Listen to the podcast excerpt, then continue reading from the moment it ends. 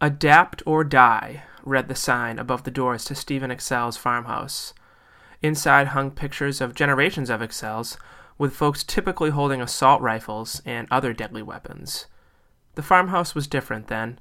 Now it was equipped not with guns, but fitness equipment. The Excels were no longer trained to fight fire with fire, but to flee. The Excels trained their family and their organization to literally outrun the law. Living a life of criminality changed with the times. Even the Excels couldn't get their hands on guns when the government declared them illegal, so the family turned to an unlikely solution marathoning. After taking a score, the Excels would simply run long distances until an out of shape police force gave up. The family had safe houses strategically placed all throughout the state, roughly equidistant from one another, and at any given moment, be it at mile 4 or mile 24, an Excel member could find safety. It would take years, possibly generations, for the police to catch up with modern criminal enterprises. The bureaucracy and the egos couldn't adapt to change the same way the Excel family did.